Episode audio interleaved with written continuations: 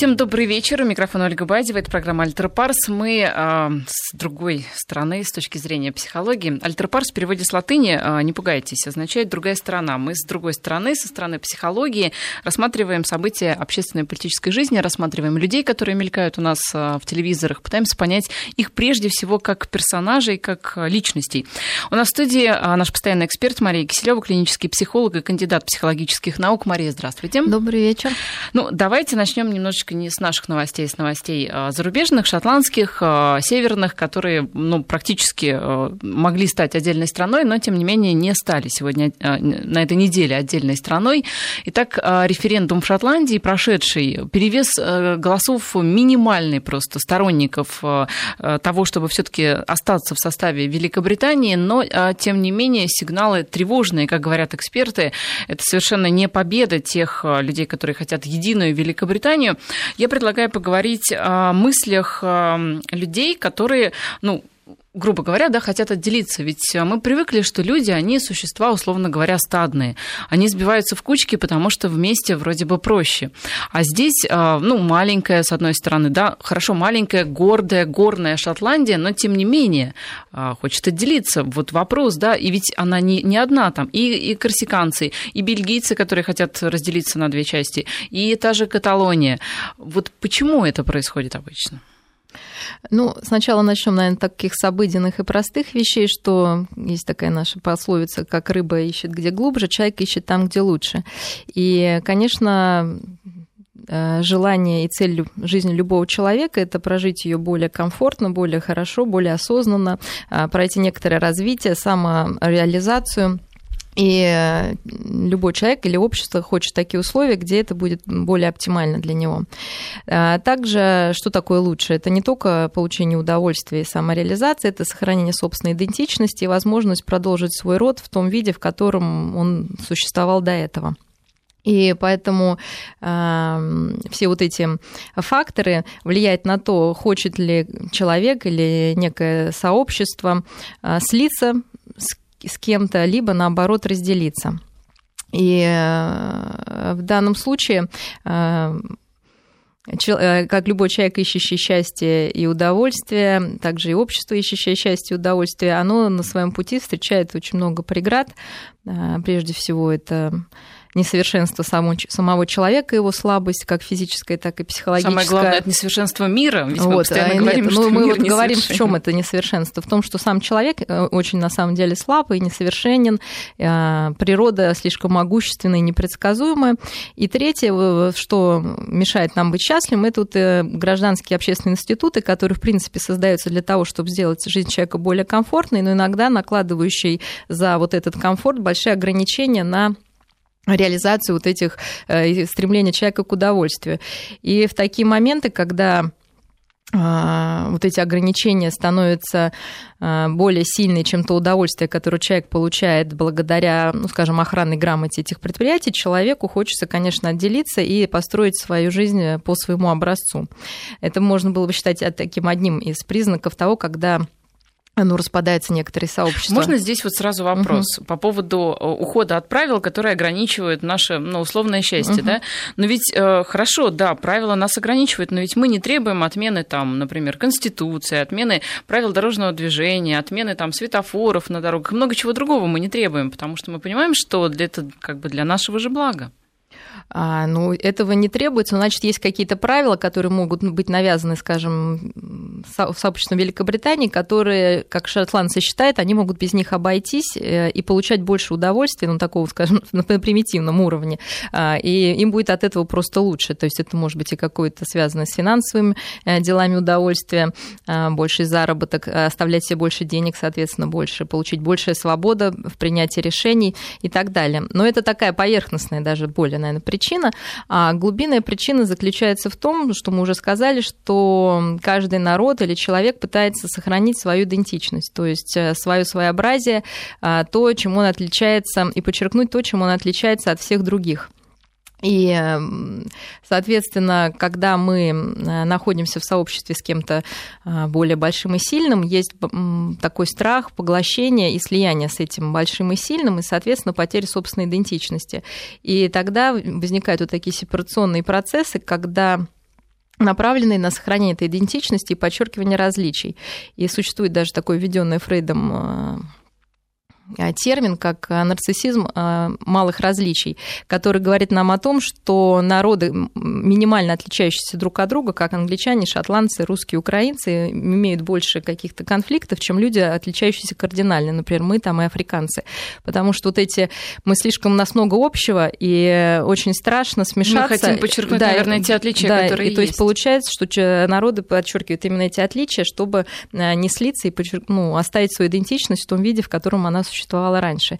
Такая вот парадоксальная история, но мы ну, ее а встречаем же... каждый день. Вот даже сами понимаете, это, кто-то любит футбол последние и баскетбол, полгода мы они, все, да, последний ну, год это даже в жизни мы Украиной, везде например. встречаем, да, когда люди любят, например, спорт, кто-то любит футбол, баскетбол, они не будут спорить, а если они любят оба футбол и разные команды, то возникают огромные споры и драки и все что угодно, хотя, казалось бы, их очень много объединяет, но вот это маленькое различие э, делает их несовместимыми. То есть получается, что либо а, совсем уже дружба такая вот, да, а, либо, ну, совсем уже люди должны быть разными, ну, условно а говоря. Вот почему так происходит еще? Потому что, на самом деле, с одной стороны, вот э, происходит такая резкая сепарация из страха потери идентичности, а с другой стороны, а, у двух сторон возникает такая очень глубокая обида на то, что, казалось бы, что вот они совсем почти вот могут стать одним целым, и какое-то маленькое различие все таки делает это невозможным. Э, и есть одна из таких введенных Яломом проблем оно жизни существования. Человека это все-таки ну, глубокое одиночество. Именно в том любой человек одинок именно в том смысле что он не может найти вот идентичного себе человека. То есть как, на какой-то грамм там ну это в лучшем случае да он все равно отличается от другого.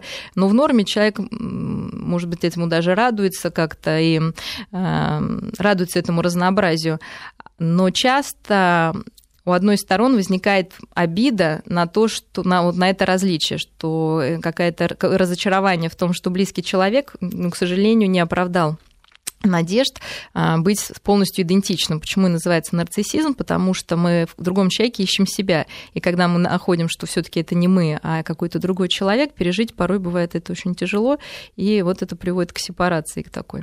Ну хорошо, а почему потери этой идентичности не боятся большие государства? Например, Испания не хочет отпускать Каталонию, Великобритания, опять же, не хочет отпускать Шотландию, вот это маленькое государство. Но если а, Великобритания и так понимает, что она сильна, ну как бы мы сейчас не экономические, естественно, аспекты рассматриваем, рассматриваем, да, с экономикой, там, с какими-то амбициями политическими, все понятно. А что касается вот именно психологии, ну, маленькие, да, маленькие шотландцы горные, ну, идите там, живите себе. Ну, терять всегда больно.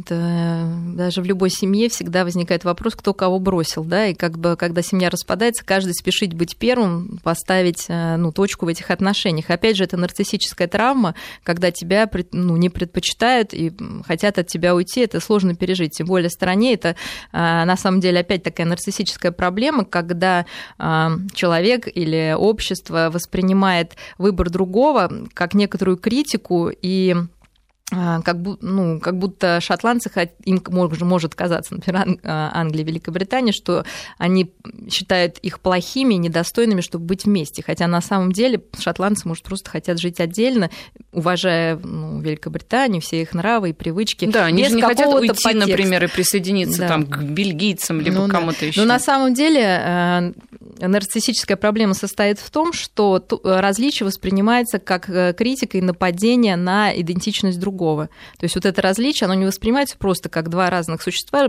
которые могут существовать параллельно, а как будто бы нападают вот на идентичность другого и считают ее более худшей, чем э, вот у, ну, другого человека. Хорошо, а вот угу. такой тогда вопрос, э, чтобы сохранить все-таки вот эти хорошие отношения, э, что нужно делать, если есть вот это маленькое различие, например, в условиях, опять же, России и Украины, которые настолько похожи, что не могут жить вместе, как вы говорите, из каких-то угу. маленьких различий, либо британцы и шотландцы, вот что нужно пообещать, что, как, как нужно себя правильно вести?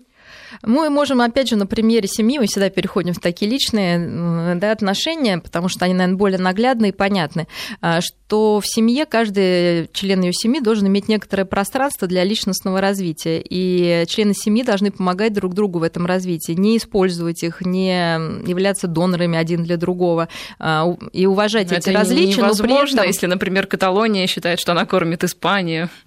А, ну, вот, э, нужно... Но мы об идеалах, да, конечно. Да, да, мы говорим о том, что а, эти отношения возможны, когда происходит э, обоюдное уважение вот этих различий с двух сторон и понимание того, что для совместного существования не нужно слияние и потери себя, нужно просто кооперация и сотрудничество. Да? То есть это, это совершенно другие уровни ну, отношений между людьми или странами. Это когда каждый может остаться, ну, даже тоже федеративное устройство, когда действительно отдается больше а, свобод тому или иному а, субъекту или объекту, и они могут, собственно, ими пользоваться на свое усмотрение и при этом подчеркивать свои какие-то отличия и гордиться ими, не вызывая при этом гнева другой стороны. И, и такого порабощения, что ли. То есть все-таки можно жить вместе, не особо Конечно. сильно ругаться. Конечно, можно. А, вопрос в том, что мы часто судим, в чем заключается вот э, сама вот эта Такая, опять же, нарциссическая составляющая, которая, конечно, присуща всему миру. Когда это ведь мы нормально, считаем... когда есть здоровый нарциссизм, здоровая да. самодостаточность такая. Ведь скажите, это, это ведь Нет, нормально. Здоровый должен... нарциссизм, он должен быть. В чем или, или не бывает понятия здорового нарциссизма? Нет, конечно, он есть. То есть это когда человек или общество, или сообщество, или страна а, понимает, что у нее есть хорошие качества, за которые, во-первых, она себя или человек может себя уважать, и за это его могут ценить другие. Когда он понимает, у него есть цели некоторые, которых он может добиваться когда он может сотрудничать с другими людьми, уважать, опять же, их цели и а, ценности. А, нездоровый нарциссизм заключается в том, что мы, во-первых, а, настолько поглощены собой, что считаем, что другие люди или страны имеют те же ценности, что и мы. То есть у нас есть такое, ну, как аксиома, да, когда обнаруживается, что они отличаются, э, происходит некоторый шок, и дальше э, возникает ощущение, что наши ценности лучше, чем ценности других. И начинается навязывание наших ценностей другому э, человеку или стране. То есть то, что мы видим, например, там, Соединенными Штатами. То есть не принять, что там где-то есть вообще другие устрои жизни, и вообще людей это устраивает, ну, просто потому что природа придумала многообразие, и это является фактором выживания рода человеческого, да ну, очень как-то невозможно. А, и дальше идет, естественно, уже некоторая борьба а, за то, чтобы навязывать свои ценности и делать их главенствующими. То есть, конечно, это идет от такой вот э, ну, нарциссической, скажем, ну, от Вопрос, болезни, что это будет, наверное, не очень интересно, если все будут одинаковые, если навязать другому свои же ценности. Сам же со скуки, мне кажется, быстрее умрешь. Если все будут говорить ну, тебе в ответ на твое да, будут говорить да, конечно. Ну, с одной стороны, понимаете, скука такое дело, наверное, никто ими не мыслит, все мыслят э, удобством. То есть, конечно, это очень удобно, когда все когда живут тебе по одним правилам, и ты прекрасно понимаешь, что тебе скажет другой человек. А вопрос в том, что, как раз еще раз повторюсь, природа придумала такое многообразие, чтобы вызывал сильнейший, потому что сильнейший это не значит, что он лучше или хуже. Просто в данный момент времени его ценности, его стратегии являются более эффективными и способствуют, опять же, ну, просто физическому продолжению рода, который является, ну, собственно, основной целью существования всего живого на, на планете. Поэтому это многообразие абсолютно необходимо, просто чтобы человечество выжило. Но это, как говорится, в идеале. Мы все тоже оказались частью природы со своими дефектами и со своими э, вот этими нарциссическими травмами и проблемами.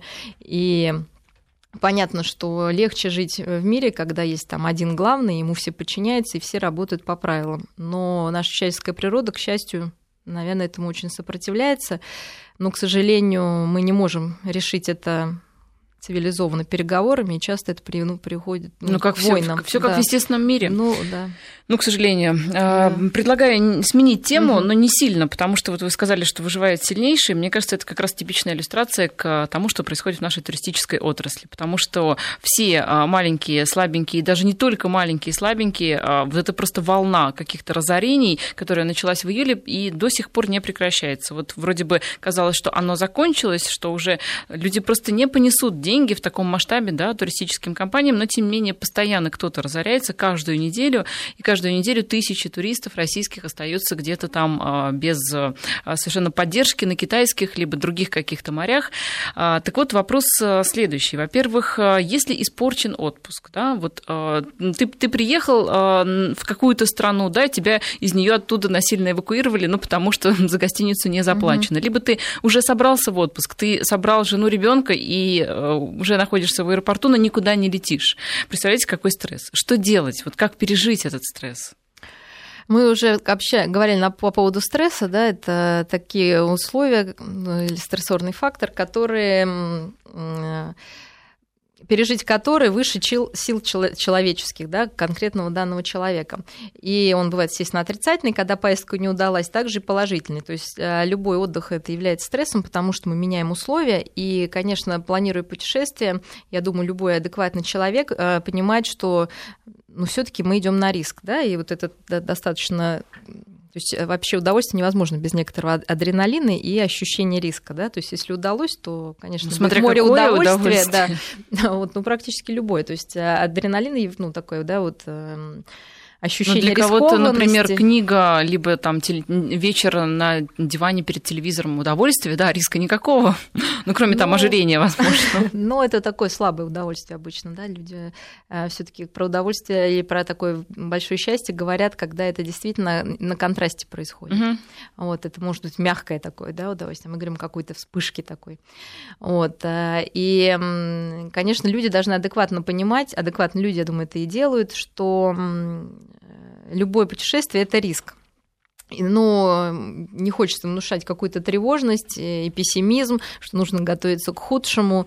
А, но где-то в голове, конечно, нужно держать, что э, путешествие и отпуск это не только да, сахар и мед, но тем не менее какие-то сложности могут возникнуть. А важно понимать, что э, сами люди, которые планируют путешествие, порой обманывают себя э, и действительно пытаются взять, ну, купить более дешевые путевки, да, и то есть, конечно, их обманула и фирма, но нужно понять, что они, знаете, как обмануть меня несложно, я сам обманываться рад, да, потому что они могут, ну, то есть то, что я, например, знаю, многие улетают без обратного билета, без каких-то документов на гостиницу, считая, что вот как-то само собой на русский авось, что это уладится. И в таком случае, ну, зная, что есть риск, каждый человек должен понять, как его снизить. Да, и как его можно снизить, только имея полный пакет документов, а, в том числе обратный билет, в том числе ваучер на гостиницу, а, потребовать чеки, потребовать э, рекомен... ну, или попросить у, люд... у каких-то друзей рекомендацию да, на фирму, которая может быть они пользовались давно, и она является надежной. То есть, ну, нужно ответственно к этому подходить. Да? Потому Но ведь очень много, ну да, такой. есть, есть, конечно, да. случаи, когда люди пытаются ну, совершенно на всем экономить, идут в какую-то подвальную турфирму, которая вообще вот совершенно непонятно, да, чем занимается, и вернет ли она тебе хоть что-нибудь. А, но ведь много историй с достаточно крупными компаниями, которые разоряются, и люди уже там, будучи на курортах, попадают в... Ты прилетаешь отдыхать, ты уже расслабился, ты увидел там море солнца, и тут тебе говорят бах, и тебе приходится решать кучу проблем проблем, которые ты не хочешь просто решать на отдыхе, да. Ну, ты возвращаешься в Москву в стрессе, ну, либо там какой-то в другой город. Вот, ну, вот что, вот как себя правильно настроить? А, ну, в любом случае, естественно, если вы едете отдыхать, нужно настраиваться на отдых, да, потому что проблемы решаются по мере их поступления. А второе, если это происходит, я думаю, что в жизни любого человека это происходит один раз. Да, ну, больше, значит, нужно да. признать, что ну, в не эту повезло. ты точно больше не пойдешь. Да, да, да, ну точно, ну не, ну не повезло, да, то есть понять, что не повезло, да, какие-то вот э, рвания на себе волос там и так далее, это все бесполезно, ну уже, да, ничем не поможешь. Э, поэтому по возможности провести там, как это возможно, отпуск уже как он есть, искать удовольствие, вот может быть в каком-то вот в этом приключений, которые с ними случилось. То есть это нет никакой угрозы жизни. Ну, на самом деле, это не такая уж большая прям катастрофа жизненная. Ну, испорчен один отпуск. Поэтому сделать из этого какую-то трагедию всей жизни, наверное, не стоит. Вот, тем более, опять повторюсь, что редко кто, но если уже кто-то попадает постоянно в эти истории, то, наверное, нужно об этом задумываться. Но обычно со всеми такое происходит один раз в жизни, что-то там у кого-то даже без вот, туристических фирм багаж может потеряться, ну, люди, особенно, которые часто путешествуют, всегда что-то такое происходит. Ну, нужно мыслить, как говорится, большими числами, да, что вероятность мала, но если это случилось, просто принять этот факт, отнестись к этому с юмором, использовать это как приключение, как некоторый опыт, найти новых друзей, там, которые попали в эту же ситуацию. И, в общем-то, наверное, не делать из этого действительно какой-то трагедии всей жизни и не считать себя не самым несчастным в мире человеком, потому что, на самом деле, бед бывает и похуже, да, какие-то условия. Ну да, это точно. Но что касается людей, которые все таки предпочитают путешествовать самостоятельно, а, ну и на фоне вот этих всех разорений, едут, сами идут, делают визу, сами покупают путевки, сами приезжают в какую-то незнакомую страну. Вот э, многие это не делают почему? Потому что э, языка не знают, потому что страшно, либо по каким-то другим причинам. А, я думаю, что, во-первых, ну просто это удобнее, когда тебя, как говорится, погрузили, выгрузили, все за тебя сделали, да, то есть ты получаешь только чистое удовольствие. Но оно, мы понимаем, чистым не бывает, соответственно, ты имеешь некоторый риск, что что-то не удалось.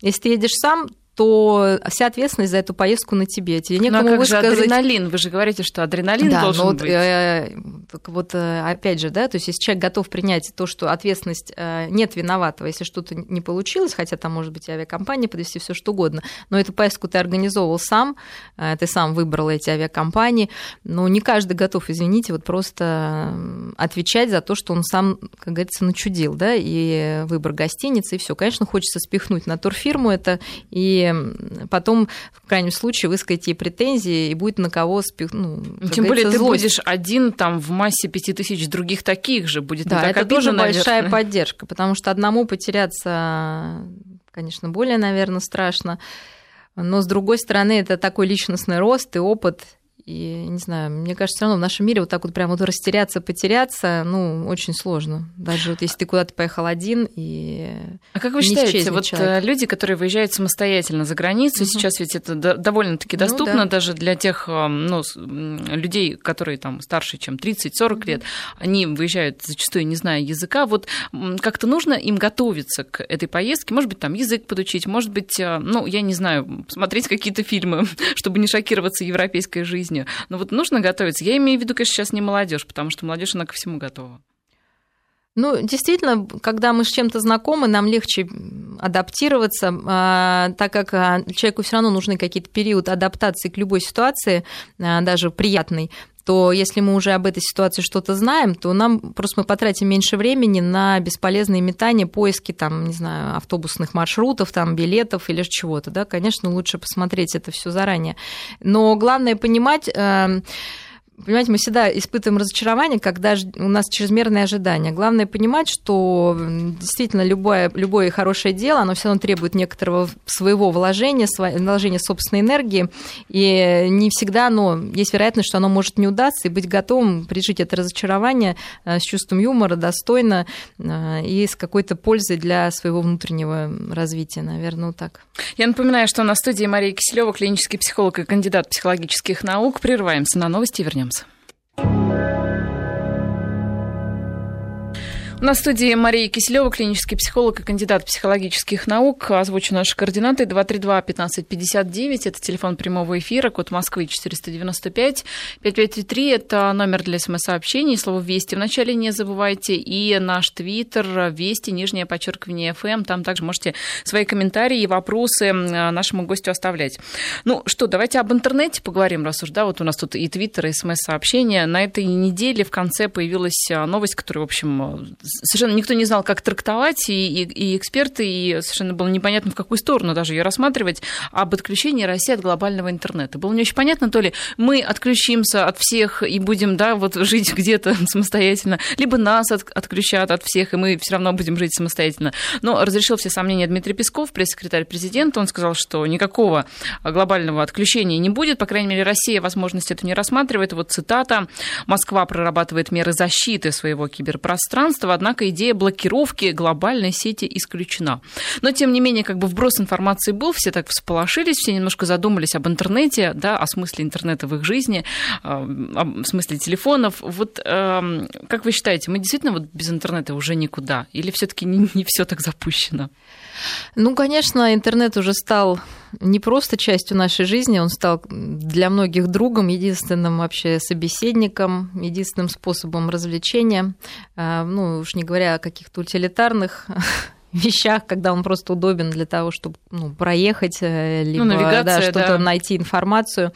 И к сожалению, такая вот эта вся абсурдная ситуация заключается в том, что сам по себе э, интернет является лишь частью того, как развилось общество за последнее время. И поэтому, возможно, действительно, мы там 20 Может лет быть, назад обратная жили... связь, как бы появился интернет, и а, именно ну, благодаря частично из-за интернета вот такое развитие. Ну, это, наверное, даже не важно, что. Я просто хочу сказать, что когда нам кажется, что мы можем, ну, как бы сейчас все говорят, что вот сейчас мы можем вернуться, вот как мы раньше жили, а, да, и вот без всего. А, просто действительно мы можем жить без интернета, но тогда мы должны отказаться отказаться, наверное, от, от тех же путешествий, потому что мы уже привыкли общаться, и мы волнуемся о наших близких, как они долетели, а к сожалению, без интернета или сотового телефона мы теперь... заранее. Да, да, да, мы не сможем это сделать. Придется, да, отказаться вот от этих бронирований. В общем, просто вся жизнь, она, к сожалению, очень взаимосвязана, или к счастью, и изъятие одного какого-то звена, оно тянет за собой ну, очень многие сферы жизни. Ну, получается, да, извините, что прерываю, mm-hmm. что интернет это не звено. Интернет это, знаете, как матрица такая связующая, да, как клей, который склеивает все эти части. Или не так? Ну, так он, да, залился, наверное, залился во все щели, как клей, да, что уже без него действительно будет очень сложно. И главное, что это затронет не только какие-то наши личные, а, личную жизнь, да, но затронет именно а, функционирование города, я не знаю, там, больниц, вот на таком уровне, вот это, наверное, самое опасное. В части личной жизни, конечно, наверное, как многие психологи, я не очень хорошо отношусь к интернету, потому что вот эти подмены а, виртуальные реального общения, они отдаляют людей друг от друга и способствуют одиночеству и развитию депрессии, опять же, тому же э, некоторому такому нарциссизму в том плане, что человек пытается показывать только свои лучшие стороны и видеть ну, самое хорошее в других, в кавычках там, да, хорошее, поверхностное, скажем, других, забывая о каком-то внутреннем там мире и все. Вот, поэтому с этой точки зрения не страшно, если бы вот какие-то сети вот эти социальные отключились. Я думаю, это дало бы повод многим людям людям просто посмотреть по сторонам и начать по-настоящему общаться.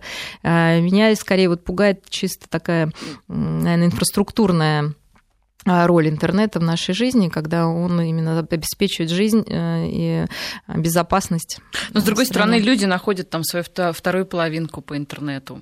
Есть такие истории.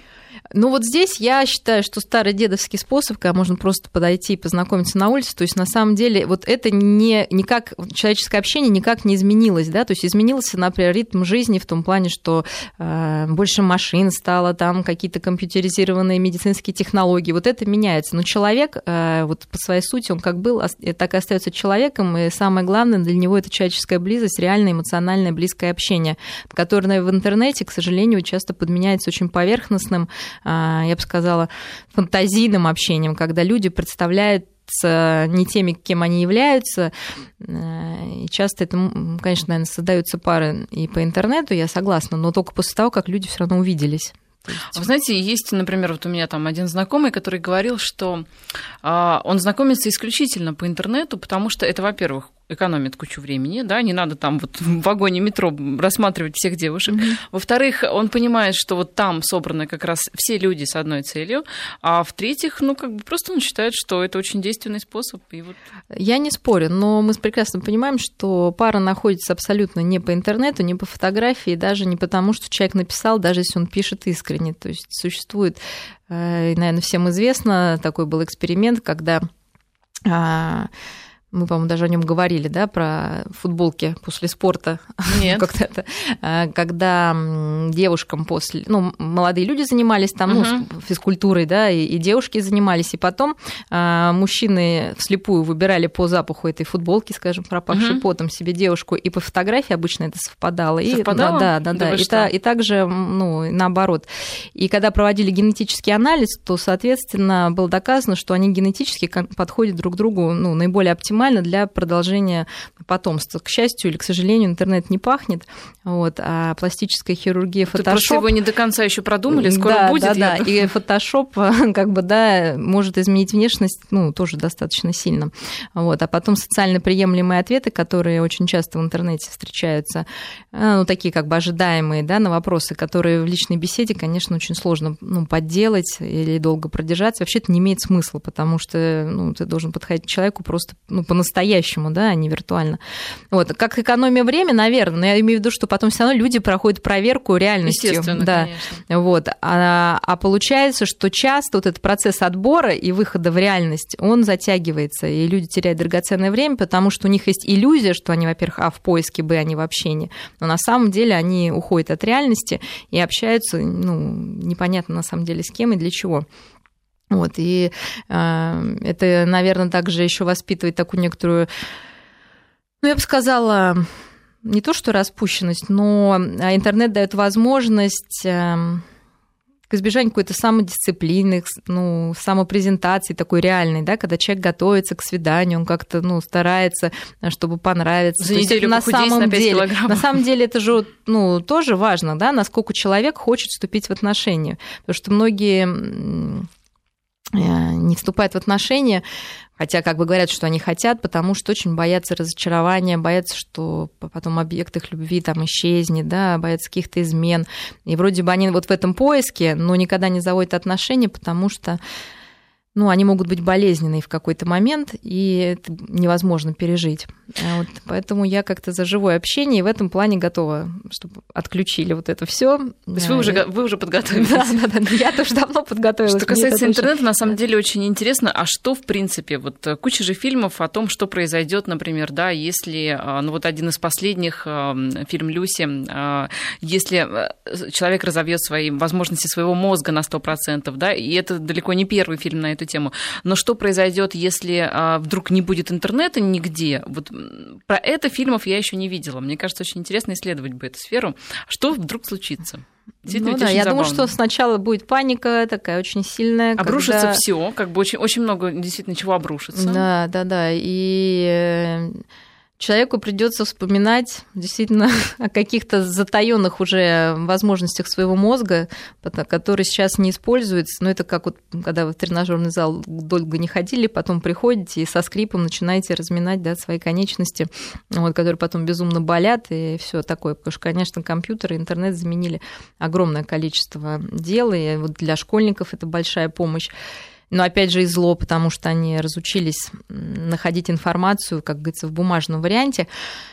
Многие говорят, что действительно это какой-то пережиток прошлого, вот это все листать, но просто часто в интернете, например, дети находят информацию уже пережеванную с некоторой интерпретацией, что не позволяет им самим а, сделать выводы и как-то поразмышлять. Скорее, они находят что-то более похожее, ну, им созвучное, но не дает им возможности развить а, вот, аналитические свои способности и выработать собственную точку зрения на происходящее а, вокруг и ну, в каких-то литературных там произведениях. Вы знаете, даже иногда в общественном транспорте, когда я достаю бумажную книгу, у меня какое-то какое чувство иногда неловкости, потому что вокруг все сидят вот с этими гаджетами.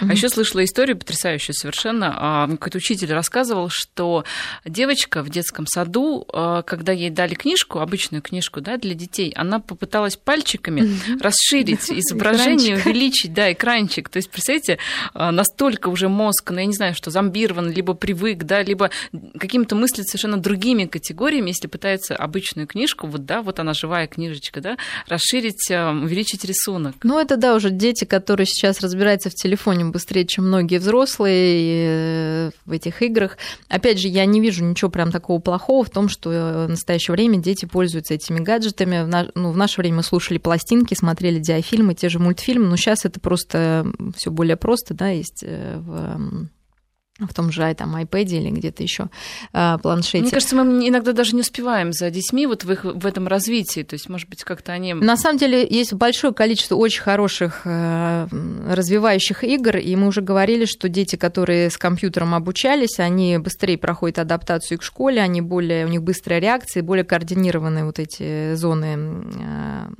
глаз и, э, и рук, то есть координация вот эта, она развита значительно лучше, потому что они уже привыкли быстро реагировать на вот задачи своих игр.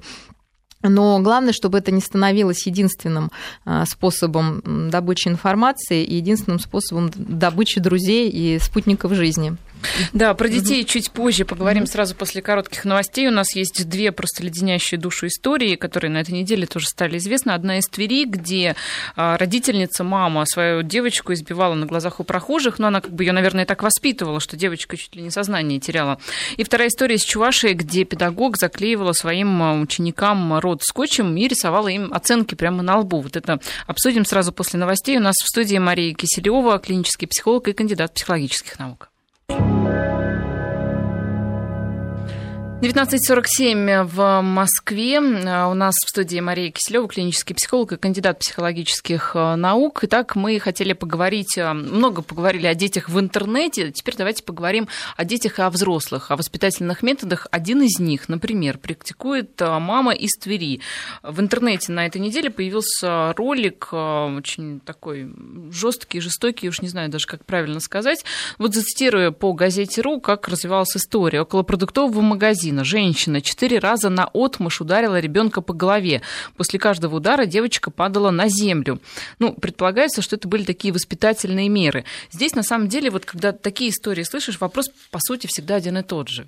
Вот когда ты видишь такие истории, слышишь такие истории, должно ли ну, прохожие, общество вмешиваться? Ведь, по сути, она мать, она воспитывает своего ребенка. Мы не берем, конечно же, истории, когда там ребенка до полусмерти избивают. А когда элементарные там идут шлепки, ну, по попе, по голове, ведь мама, как бы, да, она... Ведь еще иногда, когда вмешаешься, так тебе и скажут, что ребенок-то, в общем, мой, и, собственно, я его и воспитываю. Конечно, дело очень неблагодарное. Более того, что детки, к сожалению, они все равно будут защищать своих родителей и считать себя виноватыми в произошедшем, и ни в коем случае не обвинят свою маму, ну, в большинстве своих случаев, в том, что над ними был совершен такой акт насилия. Тем не менее, наверное, обществу стоит вмешиваться в такие ситуации, но, наверное, не с тем, чтобы вот лишать прав или как-то наказывать, а, наказывать вот именно ну, каким-то порицанием и все а, таких родителей, а скорее с тем, чтобы а, такую меру как пресечением выбрать как обязательная работа с психологом и прохождение некоторых курсов материнства, которых бы, наверное, обучали таких родителей. Да, ну, да, но вместо тюрьмы там или какого-то mm штрафа, да, вот э, нужно обязывать таких родителей, наверное, так же, как вот и учителей, проходить некоторый курс, а, в котором бы ну, во-первых, конечно, может быть, была бы некоторая экспертиза вообще адекватности этого родителя. А, вот. А второе, вот именно обучение его обращению с ребенком.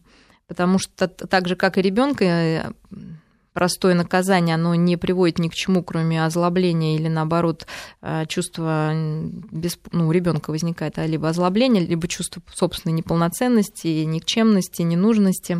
А также и у родителя Э, просто некоторое наказание или штраф или угроза эм, скорее вызовет большую озлобленность, причем именно на этого же ребенка, э, либо, ну, если у мамы это действительно случился некоторый, может быть, приступ один раз, там, угу, ну, срыв, да, да, срыв такой вот, да, то она может себя там ну, заниматься некоторым самоубичеванием и испытывать огромное чувство вины, ну, наверное, как любая нормальная мама испытывает, если она отругала даже не сильно своего ребенка. То есть вот эти мучения совести потом выливается в том, что ребенку позволяется больше, потом ребенок садится на шею, доводит Ребенок маму. понимает, где да, болезненная точка. Мама срывается, испытывает чувство вины, еще больше позволяет ребенку. И вот этот замкнутый круг порой очень виден со стороны, но мама может о нем не знать, и вся семья вот в этом варится. Да, а. вот спрашивают по, по поводу педагогов, проверяют ли их у психологов. А, в принципе, вот я так, ну, я-то понимаю, что не проверяют, да, регулярно. Нет, нет такого. Нет, диспансеризацию, по-моему, ну, не проходит. К, к сожалению, таком. да, вот именно в, в таком виде не проходит. А, наверное, как, например, обязательная диспансеризация работников э, докторов э, на предмет там и обязательной прививки врачам mm-hmm. делают. Может быть, почему бы действительно нет такого? Обязательная проверка педагога на вменяемость. Но здесь давайте я коротко mm-hmm. расскажу повод. Это история с учительницей в Чувашии, которая 27 лет учительницы. Обратите внимание, то есть это не какая-то, не знаю, уже в маразме учительница, либо учительница, которая, ну вот надоела просто ее работа, она ненавидит уже за все свои 50 лет работы учеников. Нет, она вышла как бы только из института. Вроде бы она осознанно, ну уж не знаю, осознанно, неосознанно, но она только начинает свои шаги в этом. Так вот, она два года издевалась над детьми. Одно из э, как бы, вот таких вот издевательств – это рот, заклеенный скотчем, и оценки, двойки, которые она писала красной ручкой дети, у детей на, на лбах. Ну, садистка, что говорить-то? Ну, нашла она себе такой, как ей казалось, наверное, приемлемый способ э, выражения собственной агрессии, садистических некоторых э, таких влечений, мотивов, э, издеваясь над детьми. Интересно, что дети ничего не говорили, да, я понимаю, что их там стращали, но тем не менее это говорит все-таки о том, что э, контакт между родителем и ребенком в, это, в этом классе между детьми и родителями тоже нарушен, потому что я так понимаю, что это длилось-то не один. Это длилось, течение, да, два да, года, и как, по крайней долго. мере, вот описывают журналисты, ребенок, дети ничего не говорили родителям, потому что учительница их запугала. Ну, значит, о чем это говорит? Что дети не чувствуют себя в безопасности дома, они не считают, что родители могут их защитить от внешних каких-то нападающих людей. Да? То есть, по идее, нормальный ребенок понимает, что то есть, цель родителя создать ему такую обстановку безопасную, в которой он мог бы э, рассказать обо всем, и родитель был бы для него защитником. Вот. А если ребенок не может это рассказать, считая, что какая-то тетя, пусть даже и учитель, э, более грозная и страшная, и она как-то может переубедить ее родителей, но говорит тоже о некотором нарушении контакта ребенка и родителей. Ну, согласитесь, странная история, если не рассказывал ни один из там, ну, 25, например, детей в классе. Ну, в итоге кто-то уже рассказал. Наверное, просто это... Нет, я объясню, почему, наверное. Потому что это, наверное, не всех касалось. Касалось, наверное, действительно каких-то детей особых, которые вот боялись и молчали. А другие дети, ну, может быть, на самом деле им это было не очень интересно. Потом, к сожалению, такие садистические мотивы есть у любого человека, и не зря же это выразили в интернет, и я представляю, какое было количество просмотров, да, потому что в каждом из нас живет желание, вот, ну, такой маленький садист, он есть, да, у кого-то он огромный. Откуда это? Вот откуда? это, ну, человек Что так это? устроен. Мы, мы, вот все воины там, да, все. Как вот бы Фрейд мы, говорил мы, о стремлении, звери. да, да, да, конечно. То есть у нас есть, конечно, хорошее начало, ну, вот, любовь, там, да, то, что я называл Фрейд либидо, которая движет нас к развитию, к созиданию. Есть стремление к деструкции, к смерти, которое также присутствует, ну, в норме они как-то уравновешиваются.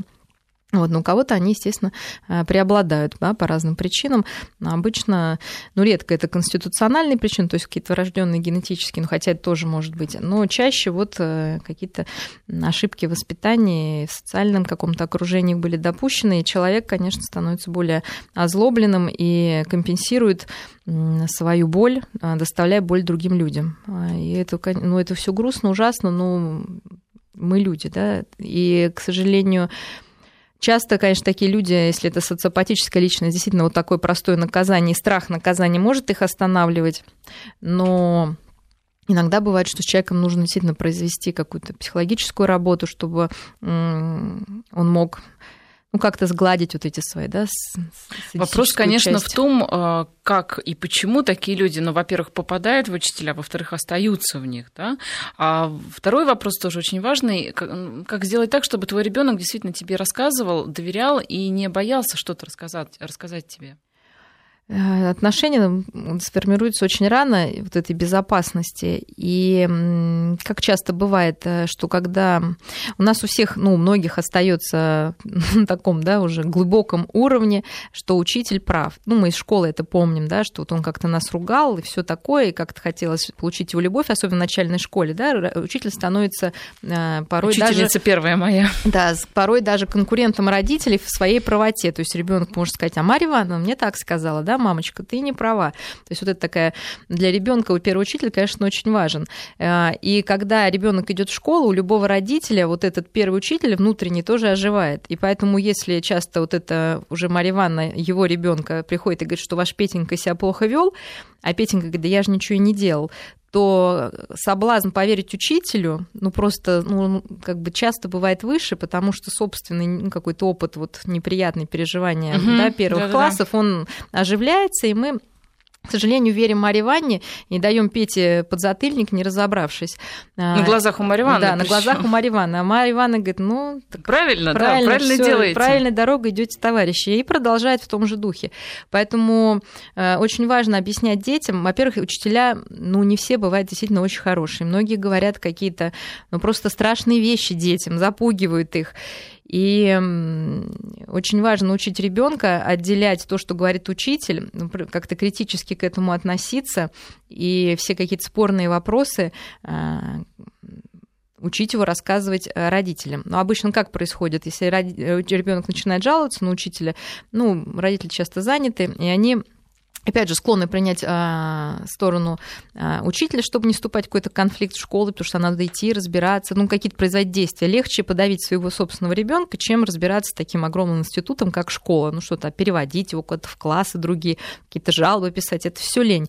Но на самом деле это неправильно, потому что нет ничего дороже, чем ваш ребенок, собственно. Всё Но, с другой стороны, здесь опять же, как не переборщить, ведь ребенок может понять, что можно жаловаться на Марию Ивановну бесконечно, и будет доставаться не мне, а Марии Ивановне. Ну, как чувство, здравый смысл, да, во всем побеждает, должен здравый смысл. Если вы действительно знаете за своим ребенком, что он первый не начинает и эм, Многие родители, например, просто сами приходят и с позволения директора, такой есть опыт, сидят там на уроке и смотрят, как все это происходит. Я понимаю, что Марья Ивановна будет держаться, но и иногда нет, твой на тоже самом будет деле, держаться. на самом деле, э, вот в нашей школе был опыт, когда родители дежурили, потому что был конфликт то ли учителя угу, доводят, то ли да. И вот родители каждый день, на разные родители приходило дежурить. Дети очень быстро к этому привыкают, и через какое-то время начинают себя вести совершенно естественно, и сразу видны все проблемы, потому что не настолько все хорошие артисты, чтобы так долго держаться.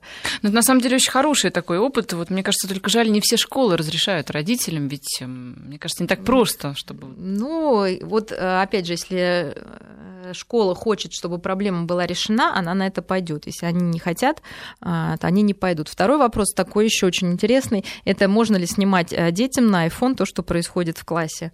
И, например, на родительском собрании, опять же, по моему опыту, половина родителей угу, были да. против этого, а половина как бы как раз были за. Предлагаю это в следующий раз да, подробнее да. обсудить. Мария Киселева, клинический психолог. Спасибо за беседу. До свидания.